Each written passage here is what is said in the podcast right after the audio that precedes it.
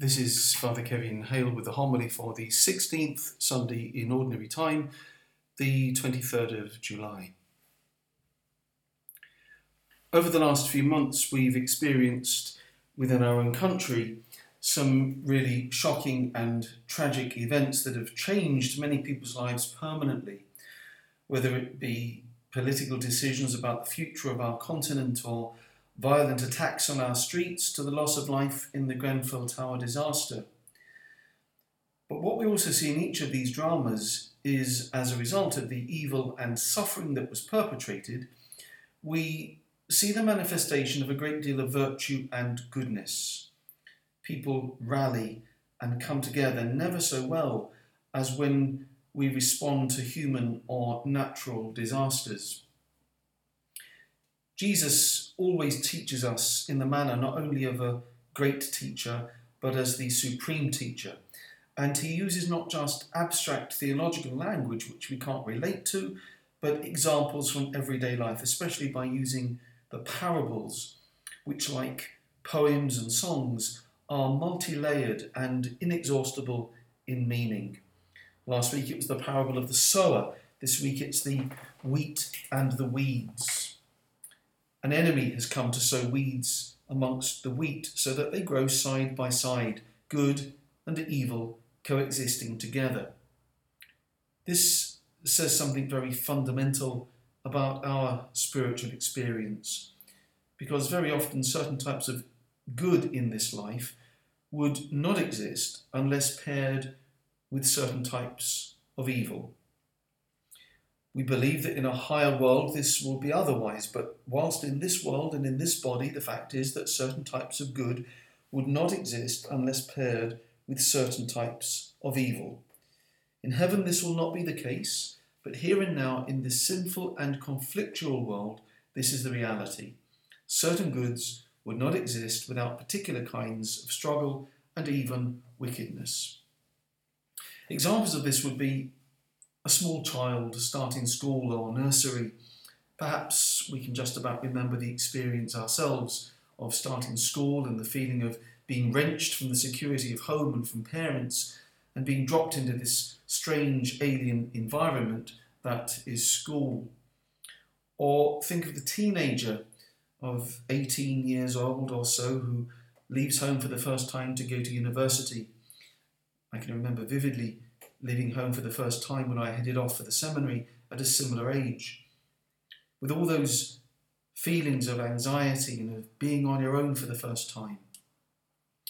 Think of the young man or woman setting out for the first time for work after qualifying for their particular career.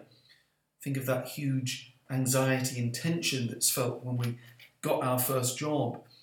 In all of these cases, deeper maturity, experience, and ultimately joy would not be possible apart from suffering. And think of someone who struggled with a chronic illness or disease for many years. I think about some of the people that I've known and ministered to down the years in different parishes and in this one. In many cases, you can ask the question would this particular person have grown in the virtues of patience, courage, or depth of soul without their particular cross and suffering. People would want to take that illness away from them, have it got rid of. But lots of virtues would not come about unless that person had struggled and suffered in the way that they did. Push that even further, and perhaps being controversial, but following what St. Thomas Aquinas says, would the shining virtues of a St. Maximilian Kolbe or a St. Edith Stein or a Dietrich Bonhoeffer have emerged without the wickedness of the likes of Hitler and Stalin and their evil regimes. This is not a justification for their wickedness, but as St. Thomas says, without the cruelty of the tyrant, we would not have the patience of the martyr. In a higher world, as I say, it will be otherwise, but here below, only certain types of goodness and holiness appear when they're provoked by certain types of evil. But if in our enthusiasm to eliminate some of these evils in our world today, we're like the men in the parable who say to the owner of the field, Let us tear up these weeds. Or we say to God, Tear up all these evils and sufferings now. Then we will eliminate huge swathes of positive experience and moral excellence. None of these are easy questions, and we can never clear up all the puzzles of life by our own analysis or solutions of them. But in its very provocative way, this parable shows us a path and a pattern for life. Like it or not, wheat and weeds grow up together in this world. Tearing up the weeds isn't always the right answer because the wheat can sometimes be compromised. So, Paul reminds us in the second reading that the Spirit comes to help us in our weakness. Our faith gives us, first of all, the ability to discern the wheat of truth from the weeds of falsehood.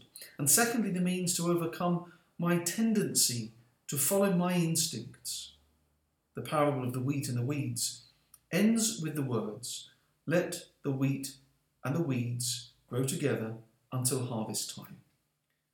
Our lives coexist with everyone else on this earth the good and the weak, the virtuous and the wicked. We have to live as God's children alongside those who are confused and misled, as well as those who have the truth that we share. As we live and move in the world, as we progress towards our eternal destination, we always remember that we are children of God, living like wheat amongst the weeds, but always in His presence and in His sight, together with and invoking the maternal intercession of Mary, who is our Immaculate Mother. Let us pray. Show forth, O Lord, to your servants favour, and mercifully increase the gifts of your grace, that made fervent in hope, faith, and charity, they may be ever watchful in keeping your commands. Through Christ our Lord. Amen.